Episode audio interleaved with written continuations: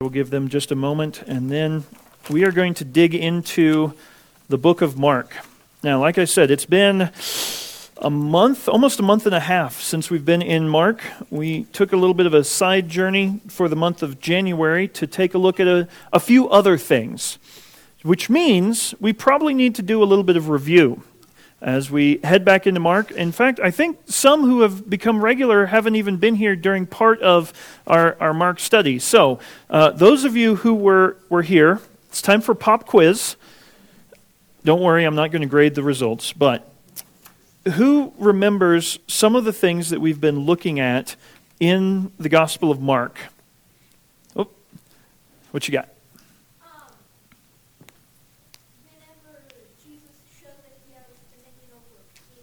Okay. Okay, the Jesus has power over demons, and not just onesie twosie, but the, the legion, even. That he has dominion or that he has power over the demons. Okay, that was one of the things. I know you've got more, but I, I want to give others an opportunity. But anybody else? Power over the elements. Okay, the Jesus had power over the wind and the waves and the elements. Okay. Okay, that he was a teacher. All right. Now, now was he a teacher like the scribes and the Pharisees? He was, he was different. He was a teacher with authority.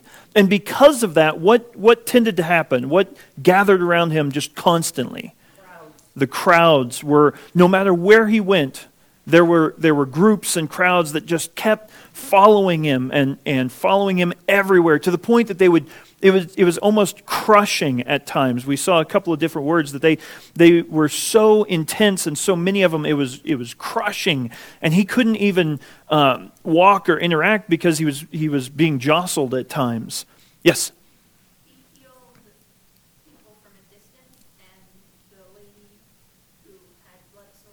Okay that, that he was able to heal even from a distance. And there was, there was one who just wanted to touch his garment, and, and through that, she was able to be healed as well. Okay. Now, now we've, we've looked at several of the individual events that happened. Let's, let's zoom out just a little bit. Who remembers the main area that all of these events was taking place? Where, where was it? He raised his hand. It's okay. I'm just picking on you, Magnus. Good. What, what he said, yeah. He, you got the right answer. It was around the Sea of Galilee. So, uh, if, you, if you have a, a, map in the back of your Bible, take a look at it. Or if you just remember the picture, the Israel is, is a fairly long country. And there's the, the Jordan River runs down the, the, the side, and there is the uh, Mediterranean on. I always have to face the wrong direction. Mediterranean over here, the Dead Sea down here, the Sea of Galilee up here, which means he's in the northern portion of Israel. Jerusalem is down south, and in between is an area called Samaria. And there's a lot of history, there's a lot of things going on with all of that. But um, yeah, thank you, Mark. They are in the northern portion around the Sea of Galilee. Okay, so that, that was the main area. What was his main focus? As we've been going through this. Does anybody remember one of the verses fairly early on that, that talks about what Jesus was doing? What was his focus?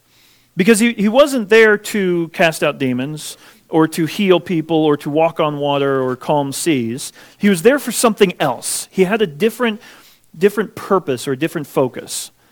Does anybody? Okay. He, he did come to seek and save that which was lost. He hasn't said that one yet in this.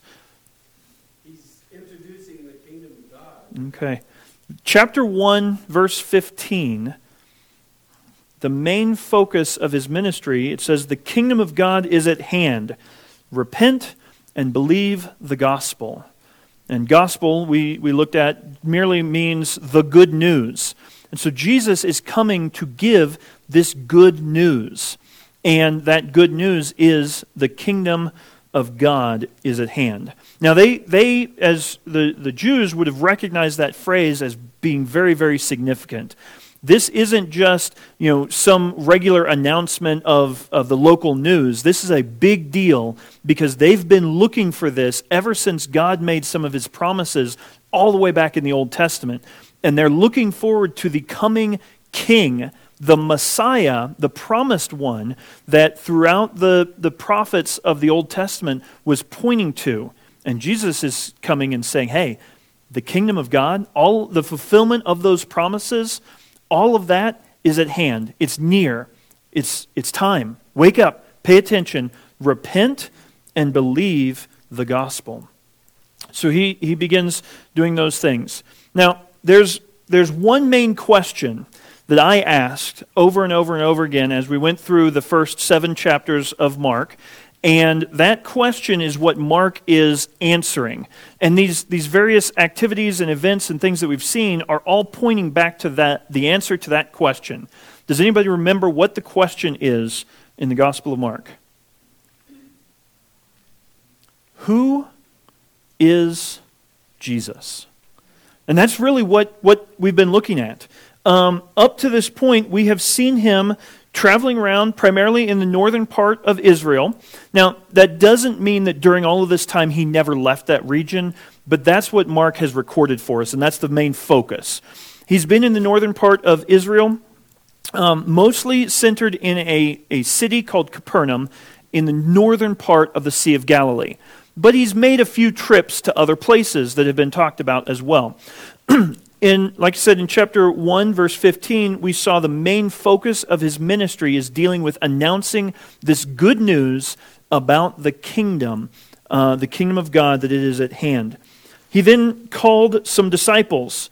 Uh, he, he ended up calling 12 of them specifically.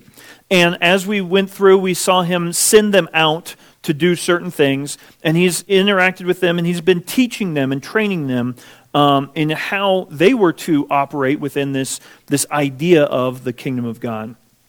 Um, we also saw him displaying his authority in a variety of ways. Many of the ones that you mentioned his authority over sickness, um, both near and far, his authority over demons, both individual and large groups, um, his authority over the wind and the waves, and even his authority over the traditions of men and his ability to teach, as was one of the first ones that was mentioned, that he taught as one having authority. Uh, early on in the book, we also saw five interactions between Jesus and the religious leaders of the day the Pharisees, the Sadducees, the scribes. And during those interactions, we saw they started off, the first of those five was, was kind of a reasonable question who has uh, authority over sin? Who can forgive sin? Well, only God, right? Only God has that authority. Only God has that power. And, and so the Pharisees, they asked a reasonable question. Jesus had said, Your sins are forgiven. And they asked, Well, who has that ability? Well, only God. Now, like I said, we're answering one major question in the, the book of Mark who is Jesus? And so, through this series of five interactions, we saw that they started off with a reasonable question. They didn't like the answer. And it kind of got worse and worse and worse until finally, in chapter 3, uh, by, by verse 6 of chapter 3, they were seeking a way to kill Jesus. They wanted to destroy him. And that word for destroy there is to kill him. It wasn't just they wanted to embarrass him or run him out of town or make him look bad. They wanted to kill him. They were ready to be completely done with Jesus. Well, after that, we saw several of his teachings. Now, Mark, the, the Gospel of Mark, does not focus as much on what Jesus said as what he did. But chapter 4 really dealt with a lot of his parables. And it, it summarizes them. It doesn't list out all of them, and it doesn't give us all of the details that are recorded in some of the other Gospels, but it does give us a few examples of his teachings. But like I said, Mark is more active. And if, you've, if you happen to have gone back and read through, which if you haven't, I would encourage you to read through the whole thing, you, you get the idea that Mark is very fast paced and wants to keep the, the story, keep the account moving along. And so there's a lot of, of a word um, immediately. This happened and immediately this happened immediately this happened. And then and he, he just tells it in such a way that it's it's almost like live action right as it's going on it's a very exciting um, book of the bible that just really focuses on the actions and the activities of jesus Well, at this point, we are all the way to chapter 8, and we are basically getting to the midpoint of the Gospel of Mark. At this point, he has just finished a circuit um, that took him from the main area that he was going to over to the Mediterranean Sea, and then north to uh, a city called Tyre, across through Sidon, and then back down the east the, to the southeast side of the Sea of Galilee to a region called um, the Decapolis. And that, that word simply means 10 cities. And it's an area to the southeast side of the Sea of Galilee. Main thing to be aware of with that is it was a Gentile area. That was not the Jewish area and region. That was the Gentile area and region. And we just saw um, in the at the end of chapter seven several interactions with Gentiles, and some of those worked out really well, and some were kind of surprising. Um, a few of them kind of made you scratch your head, like, wait a minute. Why is he using this idea of, of dogs? I mean, that's, that's not very nice. That, it seems strange. And yet, through that, we saw that that Jesus was actually giving this, this information, giving this message to the Gentiles as well, not just to the Jews. In the next, in the upcoming uh, chapters, 8, 9, and 10, we're going to see him start to move from the north part of Israel down into the southern part. And he's going to make his way to Jerusalem. And as he gets to Jerusalem, he's going to begin to again have some of those interactions with the Pharisees and some of the challenges that come with that. And ultimately, once he's in Jerusalem, the whole focus is going to be pointing towards him heading for the cross. And so we are, like I said, we are about halfway through the gospel. We are about to transition away from his time in Galilee and moving towards Jerusalem. And those, those kind of make up the major portions of the Gospel of Mark. Um, his ministry in the north, and then here in a little bit, his ministry in the south. And these three chapters in the middle are that transition as he travels down. We're going to be picking it up in um, chapter 8, but I want, to, I want you to keep in mind the fact that he is in a Gentile region. He's not in the Jewish area. And this is, this is very significant because he was dealing with the Gentile people. He, he started off primarily focused on the Jews. But back in chapter 6, he had been rejected. He had been um, basically run out of his hometown. They didn't really want him around, and so he, he turned his attention outward. Now, that's not to say that he rejected the Jews or that he quit dealing with the Jews. Uh, even in the, the last the end of the last chapter, he talks about, hey, I came first and foremost for the Jews. Those are the children of God, and that's who's supposed to be receiving this, this meal first. And there was a Syrophoenician woman who came along and said, Yeah, but the, the dogs get the scraps, right? And, and he healed that woman's daughter because of her faith uh, connected with that. Well, at this point, he has now traveled from that area.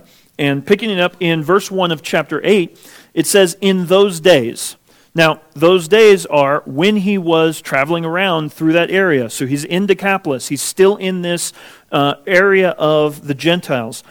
In those days, when there was again a large crowd, this is a normal thing. It happens over and over and over again. Everywhere that Jesus goes, the crowds follow him. They come together. And oftentimes, when we see that, it's because of his healing. And they're, they're wanting the miracles, they're wanting something physical. And yet, as he does that, he is constantly teaching as well. Um, he, is, he is spreading that message, that gospel, the good news of the kingdom. Now, there's a situation. There's a bit of a, a bit of a problem. They don't have any food. And, and to compound that, we find out in verse 2 that it has been three days. This, this large crowd has followed him, has gathered together, and it's been three days. I don't know about you, but when I read through, sometimes I, I read through Scripture really, really fast, and, and I don't necessarily process it and, and think about it. But the question came up to me why? Why were they there for three days? What, could have brought them to hang out in this area with no food for three days? Do what? His teachings.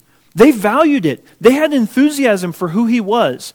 The Gentiles in this, this area where in the last section we, we called it the dogs, yet here they want to be with Jesus. They value him. They, they understand that, that there is something about him that they need, that they want. And so, so even though they have been three days without food, they don't want to leave yet. Well, what is Jesus' response then? Verse 2 I feel compassion. Exactly. Did, did you happen to look up compassion? I'm guessing you did. What, what, is it, what is it referring to? Yeah, move, moved in the bowels. Do you ever, you ever get worried about something? And, and I'm not saying that Jesus is worried. Don't, don't get me wrong. I mean, he, he's in charge, he's in control. And yet, it's that feeling, that, that inward idea of being moved to the point that it's, you, you feel it. It's not just he, he noticed and thought about it and was like, okay, you know, yeah, they've, they've been here a while, let's feed them. But he was moved with compassion. He cared. And, and so we see this crowd, this large group. And, and up here it only says a large crowd. Later we're going to find out about 4,000 people. He sees this large crowd, and he's been teaching them, and they want to know who he is, and they want his teaching. They probably also want his healing and, and the miracles and stuff, but they care enough to be there. And I think part of the reason that they care is because he cares about them, he cares for them. And he's moved with compassion. And so he calls his disciples together and he asks them a question. And, and he, he begins to, to interact with them about this. he says, I, I feel compassion for the people because they have remained with me now three days and have nothing to eat. If I send them away, hungry to their homes, they will faint on the way. Some of them have come a great distance. Now, we don't know exactly how far they're from or, or you know, the whole situation and everything that's going on. We don't even know exactly where he's at, other than it's going to be described as a desolate place out in the wilderness. And, and his disciples here, in a moment, we'll see, they recognize there's no food around. And so Jesus presents this issue, this problem, and he gives it to his disciples. He says, They've, they've been here for three days. There is no food. Now, in my mind, one of the, one of the things that, that pops to my head because I've read through this and I know the backstory and I know what's going on is why do you think that he is talking to his disciples? Why do you think that he, he brings this to them? Has there been a, a similar situation that already happened? Okay, he, he wants their faith. He wants them to respond to this. What happened in the previous example? There was a feeding of 5,000. There was a feeding of 5,000. And, and during that, Jesus had said, You feed them. And, and they didn't exactly get it, and they didn't know what was going on. And so at this point, he's, he's giving them yet another opportunity in which they can do something. And, and yet, what is their response? where will anyone be able to find enough bread here? Where did Jesus find the bread in the feeding of the 5,000?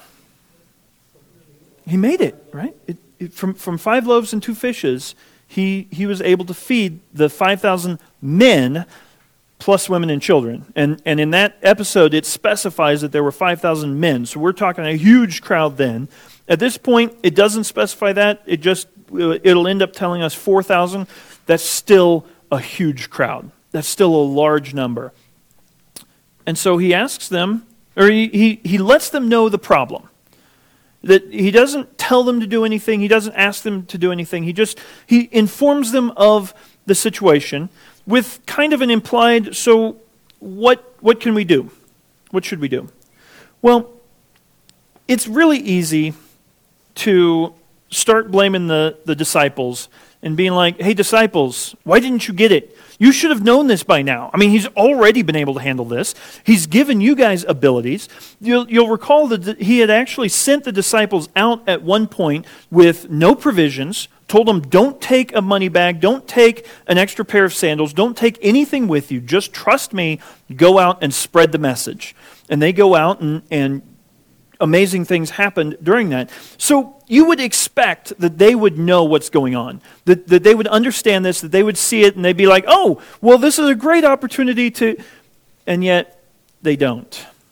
Now, before we are too hard and rough on them, I, I, I had a bit of a gut check here. How many times have you seen God do something? Have you seen God at work? And, and Yet, when the next problem comes up, the next issue or the next challenge arises, you're kind of like a deer in the headlights. Like, oh no, what am I going to do? How am I going to handle? And yet, God's already done over and over and over again. And, and so, I don't think we should be too hard on the disciples because don't we do the exact same thing sometimes? But they do identify um, the very accurate understanding of what's going on. They, they assess the problem correctly. Uh, where will anyone be able to find enough bread in this desolate place to satisfy these people? It's a good question. That, that gives us the setting. We know that they're out in a, a wilderness area. It's not going to be easy to find enough food. Now, let's compare with the last time. Do you, do you remember what their response was to the 5,000? What did they want Jesus to do then? Okay, they, they were thinking about money, but what did, what did they ask Jesus to do? To send them away. I think we get a glimpse of a little bit of an improvement here because that's not their answer. They just identify the problem. How is anyone going to get enough food? This, this seems to be an issue. And so, back with the, with the 5,000, um, they had actually gone to Jesus and asked him to send the crowds away. And if you recall, that was after just one day. It was getting late in the evening, and they wanted to send the crowds away so they could go get food and the, the disciples could rest. Here, it's been three days. So before we're too hard on the on the disciples, we do need to recognize this appears to be a little bit better than some of their previous interactions, but I don't think they still get it at this point. Were you raising your hand or Okay, what? Well, they're in the Decapolis area? Yes. Where there's 10 cities around them? Yes. But it's, it's a, desolate place. Decapolis is a large area to the southeast. There's not a lot there, and it is a desolate area. And so we're not sure exactly where. It's not that there were 10 cities real close by, but the 10 major cities of this region type of an idea. And so, yeah, what, what are they going to do? How are they going to deal with this? Well, like I said, I don't think we, we should be too hard on them because at this point, they, they aren't the ones who initiated this. They didn't come up and say, hey, Jesus, get rid of these people so that we can go get something to eat. They've also waited these three days. And they are all together here without the food. And though they don't get it quite right, they, there's definitely an improvement. That's the, the point that I'm making there. Um, they recognize that it is worth it for them to be around there. But where is anybody going to be able to get enough food? I mean, to feed 4,000 is going to take a lot of food. What? Do what? Or money. Well, money if they could even find somewhere to, to purchase it. But it seems here that it says, where would anyone be able to? So it seems like there's not even a market that they could go purchase it from if they had enough money. But yeah, they, they're going to need a lot. They're going to need quite a bit to be able to feed these 5,000. Sorry, feed these 4,000. And so, uh, verse 5, he was asking them. Now, uh, I I love it when people call me up and ask questions as they're pre studying um, because we, we let you know what the passage is going to be, and then I prep that study guide for you to kind of look at. And I got a call this week because that's a weird phrasing. Um, and if you dig into it, it, it seems odd.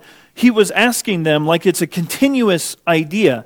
So, did he ask them over and over and over again, or did he ask each one of them? And I, I kind of land on that second one that he, he kind of goes around to his disciples and asks them, you know, how much, how much bread do you have? How, much, how many loaves do you have? And the, the word loaves and bread, it's the same one. So, how much do you have? How much is there?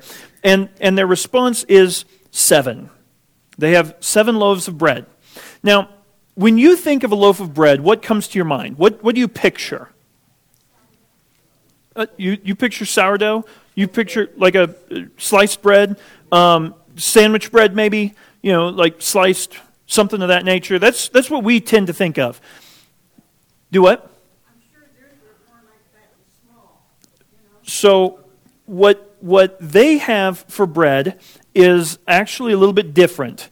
And, and it's, it's kind of fun. Just complete side note sometime uh, pull up every iteration of bread in the Bible and see what kind of different things come up because it's, it's really interesting. There are three different forms of bread in one verse in the Old Testament, and there are a lot of different things talked about. That said, this is probably more like a naan bread or a pita bread or like a, a tortilla type of an idea. So it's, it's not the sliced white bread that we have today. This is something that would be more of that style, more of that ilk. Um, a, a round, it could be made in any, any size, probably very uh, random in size, but largely it would be a, a round ish loaf it would be a how many of you have had pita or naan or something of that nature a, a flatbread of some kind okay it's something like that this would have been enough maybe for the disciples to have eaten off of at most the seven loaves could have fed the disciples not enough for a crowd of 4000 Okay, and, and we're not even sure exactly how big these loaves are. They, they could have been you know, fairly good size or maybe smaller, depending on. Yes, ma'am. Yes, it, it was probably a leavened bread.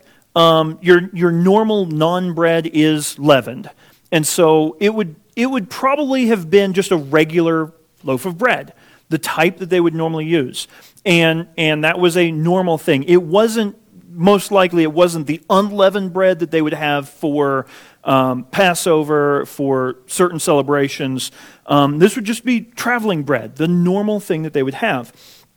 And so they, um, they had seven of these loaves, but that's not going to be enough to feed very many. Maybe, maybe a dozen people um, they could have, but probably not everyone. and so they do have a little bit, but not much. Jesus does not seem to balk at that at all. I mean, you, you don't see him like, oh man, only seven?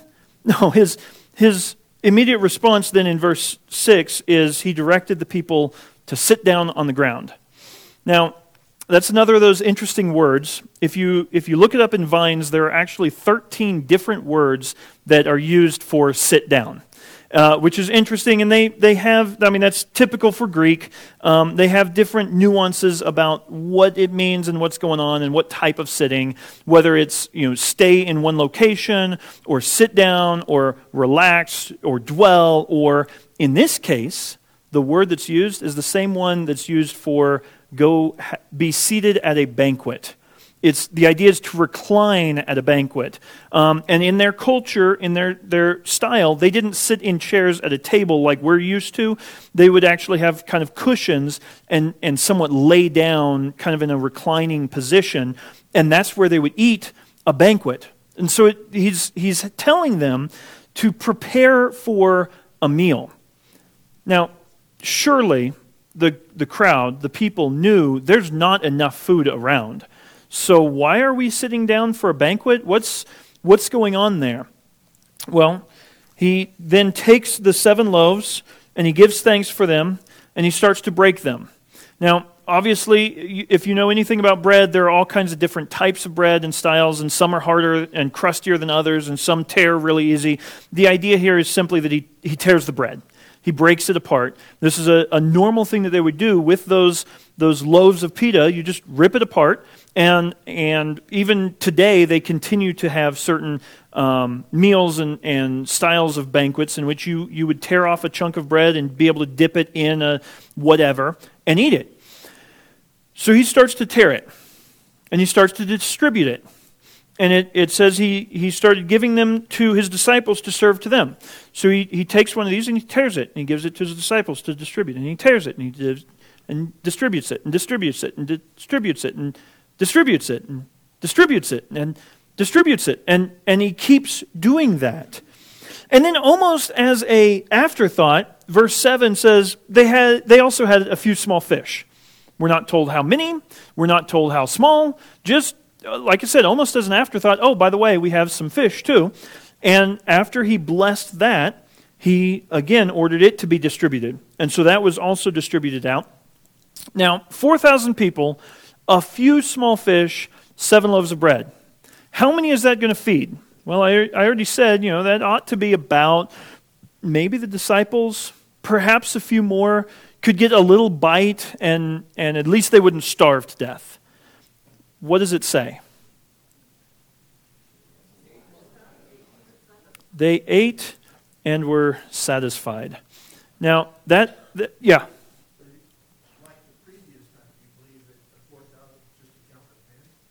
Um, it doesn't indicate whether it is or isn't. Um, it could be that it was 4,000 men plus some. Because um, chapter 6 does tell us that it was 5,000 men plus women and children.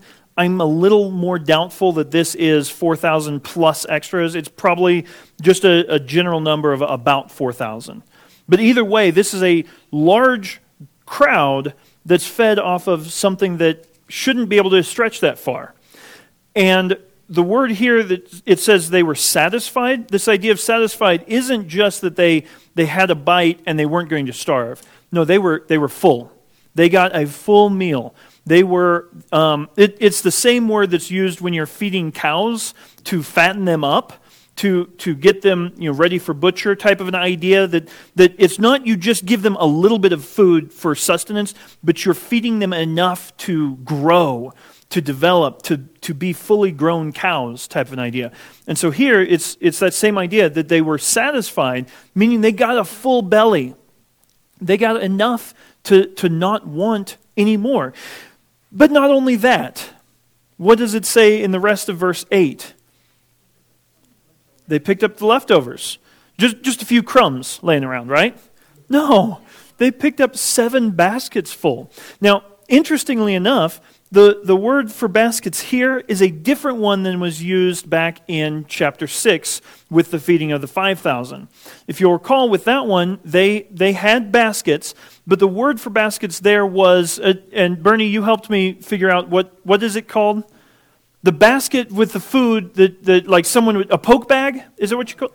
Haversack like a haversack. It, think with, with that one, with the 5,000, think a small bag that they would carry around like a lunchbox or a haversack, or, you know, it, it would have a meal or two like that day's food. It, it's a smaller type of a, a vessel. This one here is a different word and it means a larger basket. So we're talking like a laundry basket, or this, this is also the same word that's used when Paul is let down um, beside the, the city walls. So it was big enough for a person to be in. Now, it, it is a fairly generic type term, so it's, it's not specifying exactly how big of a basket, but it's not a small basket, it's a large basket. From seven loaves and a few small fish, 4,000 people, give or take, were fed, were fully satisfied, and they picked up seven large baskets of the remaining pieces. Now, if, if we were to take some time and go through the comparisons between uh, the feeding of the 5,000 in Mark 6 and the feeding of the 4,000 here in Mark 8, we would see a lot of similarities. We would see that there was a large crowd, that Jesus was moved with compassion, that he feeds the group with a small amount of bread and a small amount of fish, and they pick up lots of extras. And that has caused some people to say, oh, well, Mark's just repeating the same story again, and it's, it's not two other two events. Except you start digging in and you find a bunch of differences as well. The location is different. The reason that Jesus has compassion is different. Back in chapter 6, he looks at the crowd and they are like sheep without a shepherd. Here, they've followed him around for three days. Back in the, the other one, the duration was different. They, it was late on the same day, whereas here, they've been out there for three days with no food. Also, who initiates it? In the, in the first example, the feeding of the 5,000, it's the disciples that go to Jesus and, like, hey, get rid of these people. We're hungry. They're going to be hungry. Be done. Here, Jesus is the one who initiates it. And, and obviously, their response then is a little bit different. The, the description of the area is different. My, my point being, these are clearly two different events that took place so why would you record it twice? Why would you have these two, two different things? Well, I think one of, the, one of the big reasons is the first time was clearly in a Jewish area when Jesus was clearly dealing with the Jews. This one is in a Gentile area. So, what would be emphasized with that idea? That, that now Jesus has gone to the Gentiles and that he is feeding them as well. Exactly. Jesus isn't just the Messiah for the Jews, he is the Savior of the whole world. The message that he is bringing is for everyone. In John, we find that, that Jesus is the bread of life. Well, he is feeding the Jews and the Gentiles. And so, part of this, uh, this account is to let us know that Jesus is there for everyone not just for one group or one, one section or, or things of that nature. So, even though there are a lot of similarities, there's also a lot of differences. Another similarity that I wanted to point out is the response of the crowd. What, what does it say is the response of the crowd? I'll give you a moment to hunt for it because you're not going to find it. It's not there. We're not told. Now, you would think that, that this group that's followed him for three days would just be overawed with the fact that he was able to feed them and the, the whole crowd gets saved in one, one fell swoop right there. We aren't told anything. We're not told what their, what their response is. In fact, verse 9, it just says there were about 4,000 there, and he sent them away. So he feeds them and, and dismisses them. We're not told what their response is. We're not told anything about them. And so I think that one of the main things that we need to take away from this is that idea that the message is for everyone. The message is for all. The focus at this point is not the response, but simply the fact that Jesus is giving this same message to everyone. Well, uh, he sends them away, and immediately he enters a boat with his disciples, and they come to a place, to the district of Dalmanutha. And yes, I did have to look up how to pronounce that one, and I still can't pronounce it right. I practiced it several times to get it right, and I still can't say it right. Does anybody know where that is? Okay, if you, if you look it up, Magdala is the, the region or the area that's often pointed to, and where is that? Okay. Somewhere, somewhere on the Sea of Galilee. Okay. Near Tiberias? Okay. It, it, it's not an exact location. We don't know precisely where this is. It's probably somewhere in the Magdala region near the western bank of, of Galilee, but we don't know exactly where. Wherever it is, there's a group that comes to meet him there. Now, we're used to seeing crowds just flock together to come see Jesus. Well, this group that comes out in verse 11, where, wherever it is, is the Pharisees. Now, the Pharisees have rejected him. They've been upset with him. They, they got to the point where they wanted to kill him.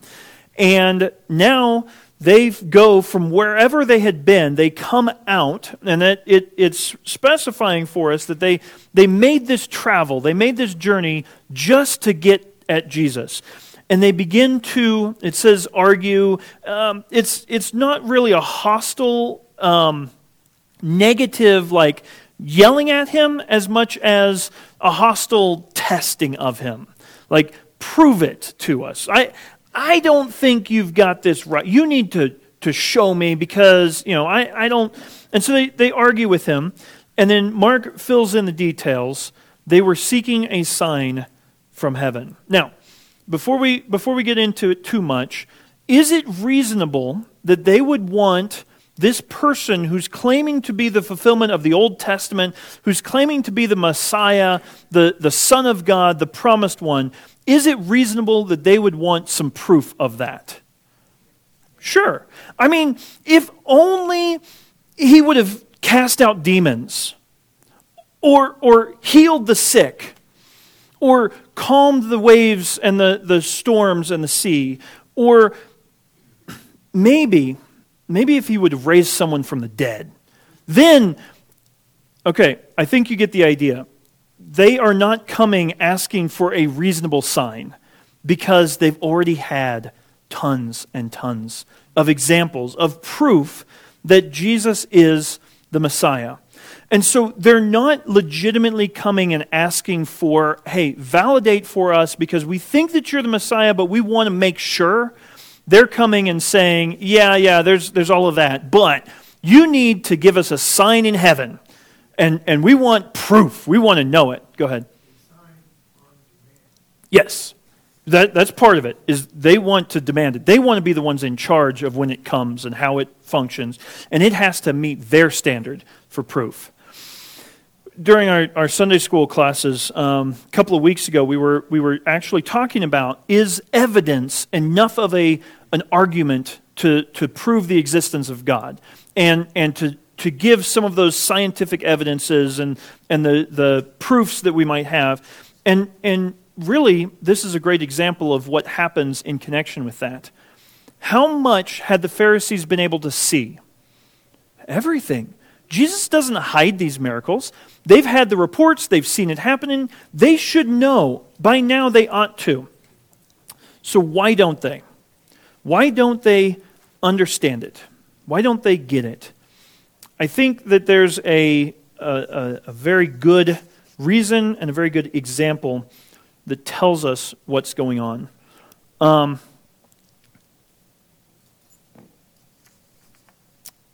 that example comes previously uh, in chapter 3, verses 22 through 30.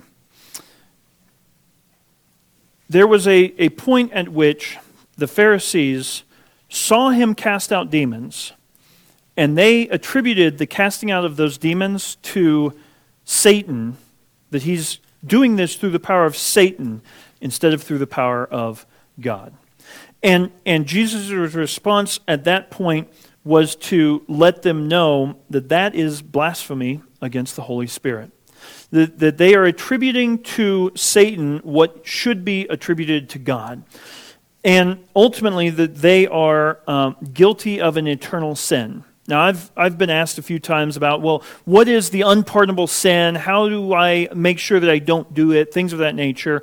Uh, I, I think that, that people get a little bit too caught up in that idea because what's going on with this example is that the Pharisees had seen everything. They had all of the proof. There was no reason that they shouldn't believe in Jesus. And rather than trust him, they made up a reason to reject him. And they, they come up with this idea that the power of God, fully on display in front of them, must be Satan instead of God, so that they don't have to follow Jesus, because they didn't want to submit to that. And so we have um, these individuals who have just completely rejected everything that they've seen, everything that they've heard, everything that they understand, all of the proofs, and now they show up again and they're like, uh, prove it. Prove it to us. Show us a sign. Now, I started off with this, this section uh, saying, well, it's a, a reasonable question to expect some form of validation. You shouldn't just automatically follow anybody when they, they make a, a wild claim. And yet, what's already happened, they've had evidence after evidence after evidence, and they have rejected it. They have willfully rejected it. This is, this is something we've talked about from Romans chapter 1 of people who, who should know the truth and yet they, professing to be wise, become fools. And as a result, God turns them over to their own desires. God isn't going to force them to trust Him, to follow Him. He's going to allow them to make that decision for themselves. And yet, these Pharisees continue to choose to reject Jesus. Yes, sir.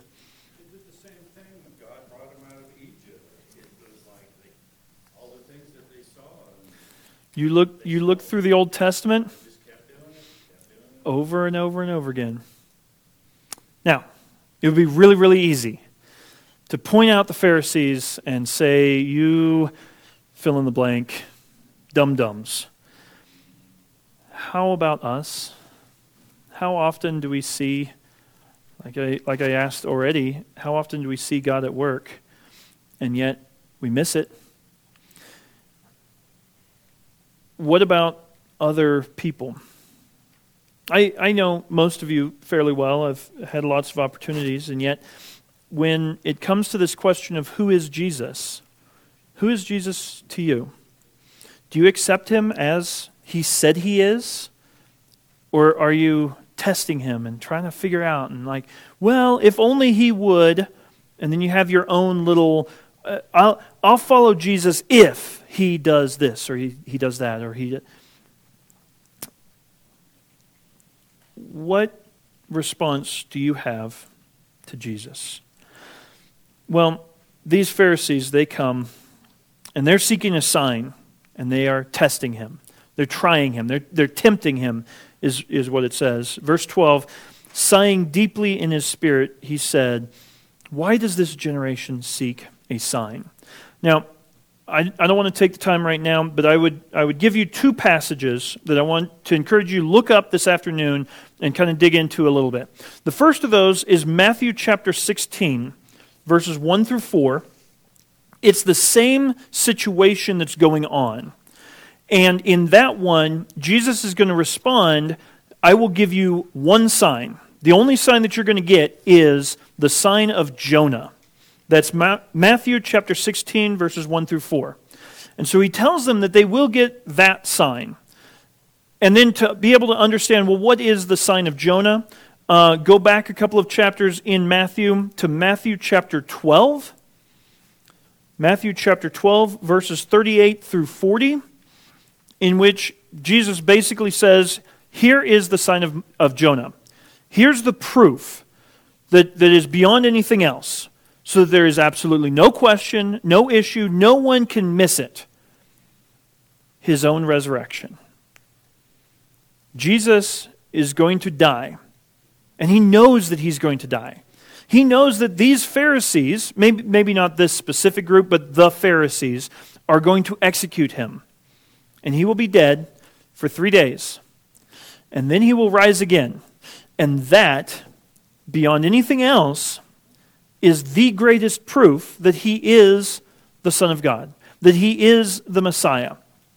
And so to this day, we still have that proof that Jesus rose from the dead.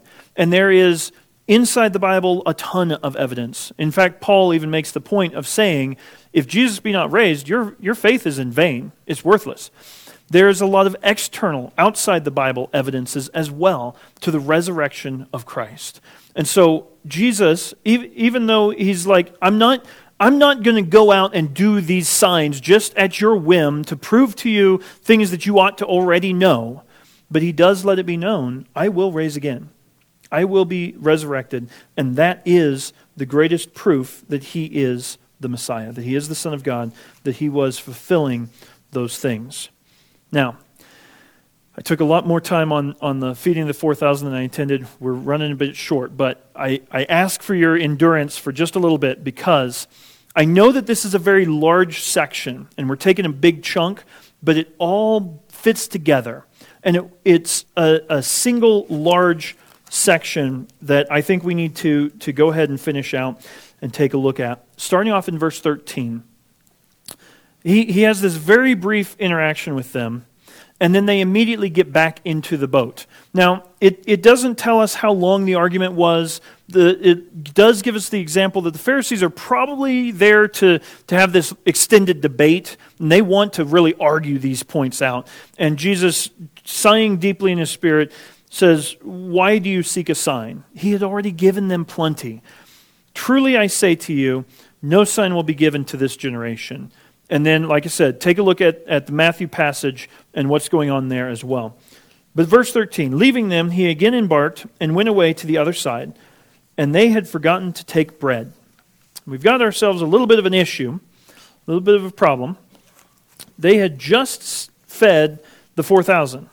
They had just seen Jesus provide plenty of food, and yet there were, there were seven baskets of leftovers, and yet now they're getting in the boat and they have no bread.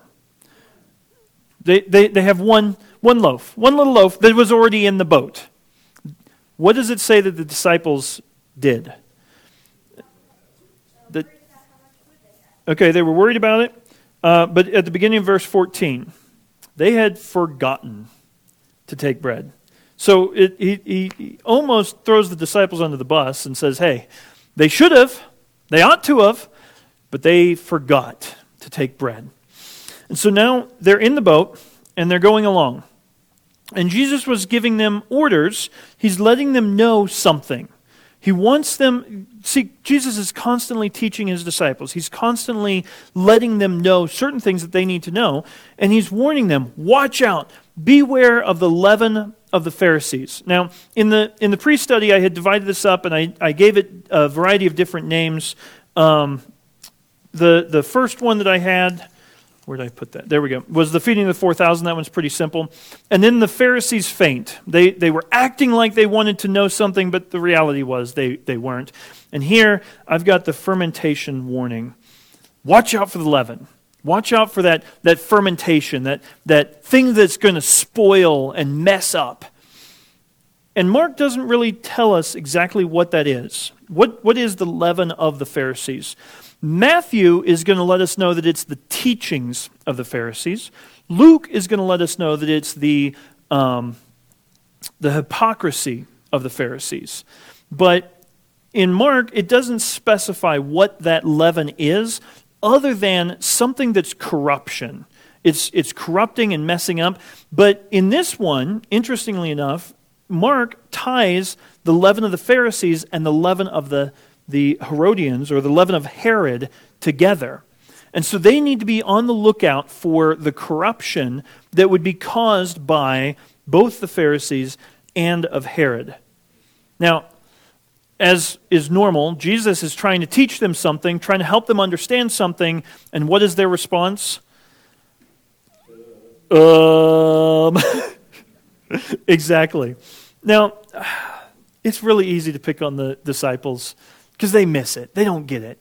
But I, I have to ask myself again, and I have to ask you how often do you read through Scripture? Do you, do you see something? Do you listen to a sermon? Do you, you study something and you miss it?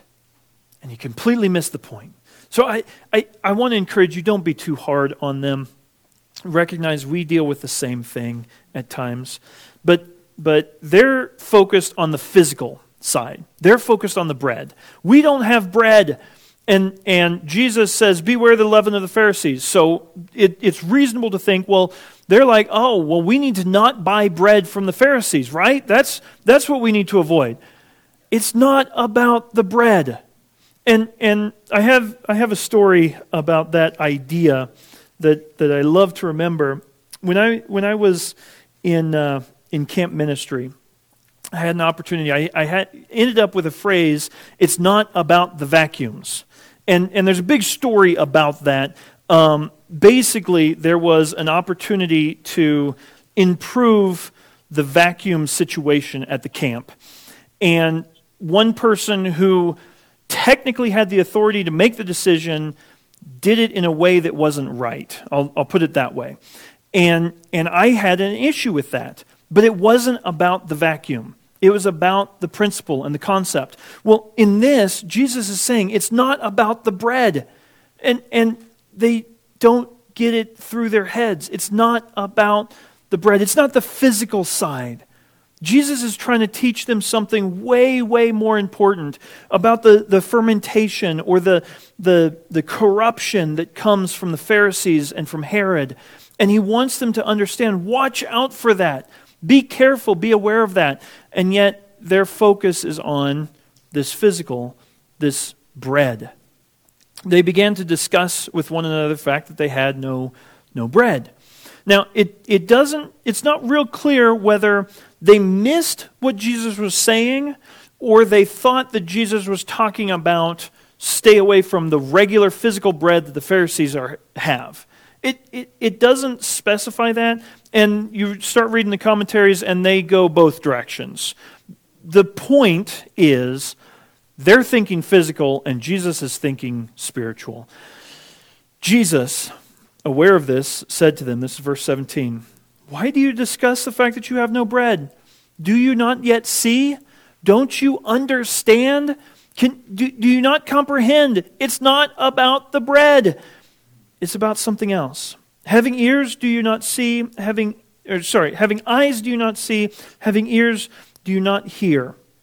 That's a, a, a phrase that he uses that's very reminiscent to uh, back in chapter 4 when we're dealing with all of the, the parables that Jesus is teaching them. And even in that point, he references back to Isaiah and a, a prophecy that Isaiah had made about people who should be able to see it. They should be able to get it, and they don't. They're blinded and they're deaf to the teaching that Jesus is trying to bring. And so he asks them, uh, Are you, and, and really, here's the almost scary part are you like those Pharisees? The ones that they just finished talking to. The Pharisees who had seen what Jesus had done, who knew the miracles, who should have known this is the Messiah. Are you missing the point like they are? And yet, and I think this is, this is beautiful, in verse 17, do you not yet see? That's, that's the English rendering of it. The, the idea is, has it just not clicked yet? There's still, there's still an expectation. Jesus still expects that they're going to get it, that they're going to figure it out. And they, do you just not yet get it? He just told the, the Pharisees, You're not getting a sign. You've rejected me. You have tried to kill me. You, you have ascribed to Satan the things that I'm doing. Whereas here, these disciples, do, do you not yet see it? Don't, don't you understand? Or do you have a hardened heart? Now, back in chapter 6, verse 52, they did have a hard heart. At this point, he's asking the question. And so, throughout this whole episode, we've seen a little bit of growth with the disciples. They're not the ones who initiated, hey, get rid of the crowds so that we can go eat. But they don't get it yet. They, they haven't figured it out yet. The Pharisees have completely rejected Jesus. The, the disciples their focus isn't there. They don't understand it. it it's not clear. They don't get it yet. And so, I, I told you it's a beautiful thing. What is Jesus' response?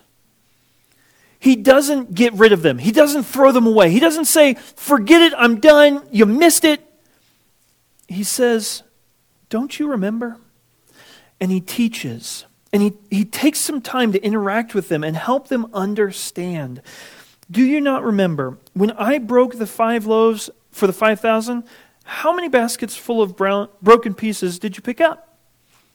And they respond. They said, Well, well 12. 12 baskets. What about, what about just now? And, and this happened shortly after the feeding of the 4,000 when, when I had just the seven loaves and broke that. And how many baskets did you pick up then? Well, well, seven he was saying to them, Do you not yet understand? Don't you get it? It's not about the bread. Through all of the teachings that Jesus does, he's trying to help the disciples to understand ultimately one major question Who is Jesus? He is the Messiah. He is God Himself, God incarnate. He is the Savior of the world. He is, and as we continue through Mark and as you, you read through the Gospels, as you study God's Word, you're going to find out over and over and over again, more and more, who is Jesus. The disciples had seen it, they'd seen it on display, and yet they were missing it. They hadn't fully understand it. So what? What do we take away from this?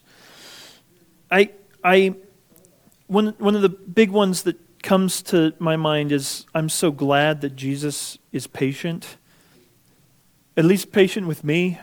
When I'm a bit slow and I don't get it, I don't understand, with the disciples, he takes the time to, to educate them, to help them. Now, number two of so what, don't be slow. When Jesus teaches it, get it, let it go through your thick skull. Maybe your skull's not as thick as mine, but do you not yet understand? That's what Jesus is asking them. He wants them to get it. He wants them to understand all of these things, these signs, these miracles, these wonders, these, these things that Jesus was doing was so that they would know who he is. He wanted them to come to him. He wanted them to trust him. And he wanted that not just for the disciples or for the Jews, but for all people, which is why, as was mentioned, we have the feeding of the 5,000 and of the 4,000, so that we know this message is for everybody. They need to understand it, they need to get it. My, my third takeaway oftentimes it's not about whatever. We have this tendency to get f- so focused and fixated on the physical realm, on things going on. Whether it's interactions with somebody else or the problems that we're facing or whatever, we get fixated on something. And so often it's not about that, it's about something spiritual, it's about something more. Someone has an argument with you about well, I don't, I don't believe that God created the world in six literal days. That's something that we've been talking about in Sunday school it's not really, most of the time, it's not about that argument. It's about, I don't want to trust in a God who's in charge. I want to make up my own rules. I want to live by my own standards.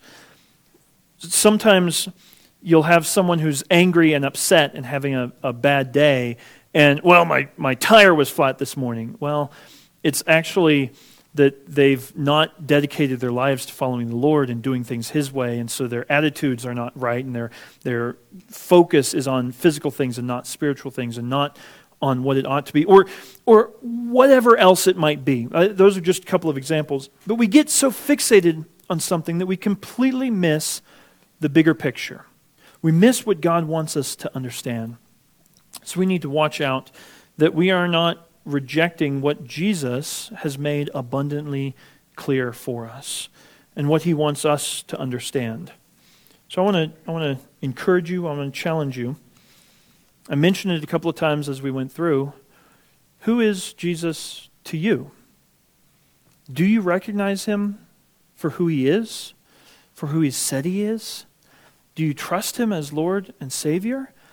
Or do you just focus on your next meal my next loaf of bread or my next little fish or fishing trip or whatever the physical things might be? Or are you allowing him to be who he said he is and to trust him in that, to learn of him, to follow him? Let's pray. Dear Father, Lord, thank you for your word. Thank you that you love us enough to give us the Gospels so that we can understand who Jesus is, what he's done. Lord, we recognize that He is the Messiah, the Savior, the one who came to be the payment for not only my sins, but the sins of the whole world. Lord, thank you that you loved us so much that you sent Jesus. May we trust Him as He is, not how we want to make Him out to be, but who He is. May we not get so tied up in the physical things and the other stuff in the bread, that we neglect the spiritual realm of what you really want us to focus on. Lord, help us to keep our focus on you and what you desire. In Jesus' name I pray. Amen.